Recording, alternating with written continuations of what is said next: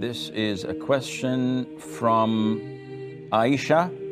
She says, Can you please explain what body hair can both males and females remove? So, we have hairs on our bodies that we are prohibited from removing. And we have hairs on our bodies that we are obliged to remove. And the third category is the hair that we are not told to remove nor ordered to keep. So it is permissible for you to do whatever you want with that.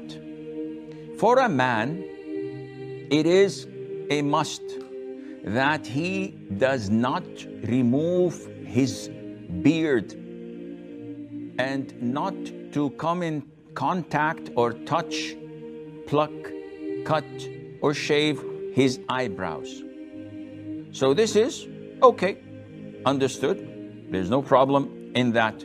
The Prophet ﷺ has forbidden us from shaving the beards, and he told us to um, go against the Jews, the Christians, and the fire worshippers, and to keep it, to honor it, to grow it, etc.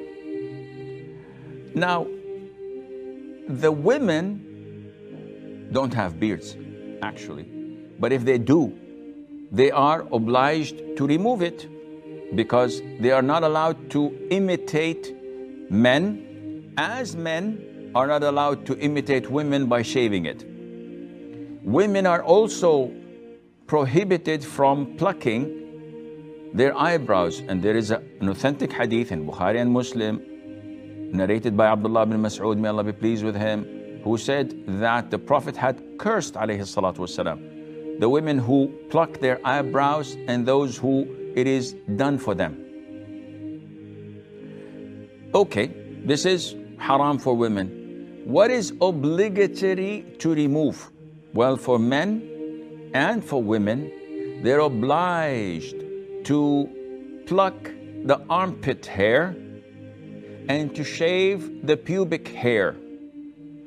This is part of the 10 characteristics of fitra, of nature, which was reported by Mother Aisha.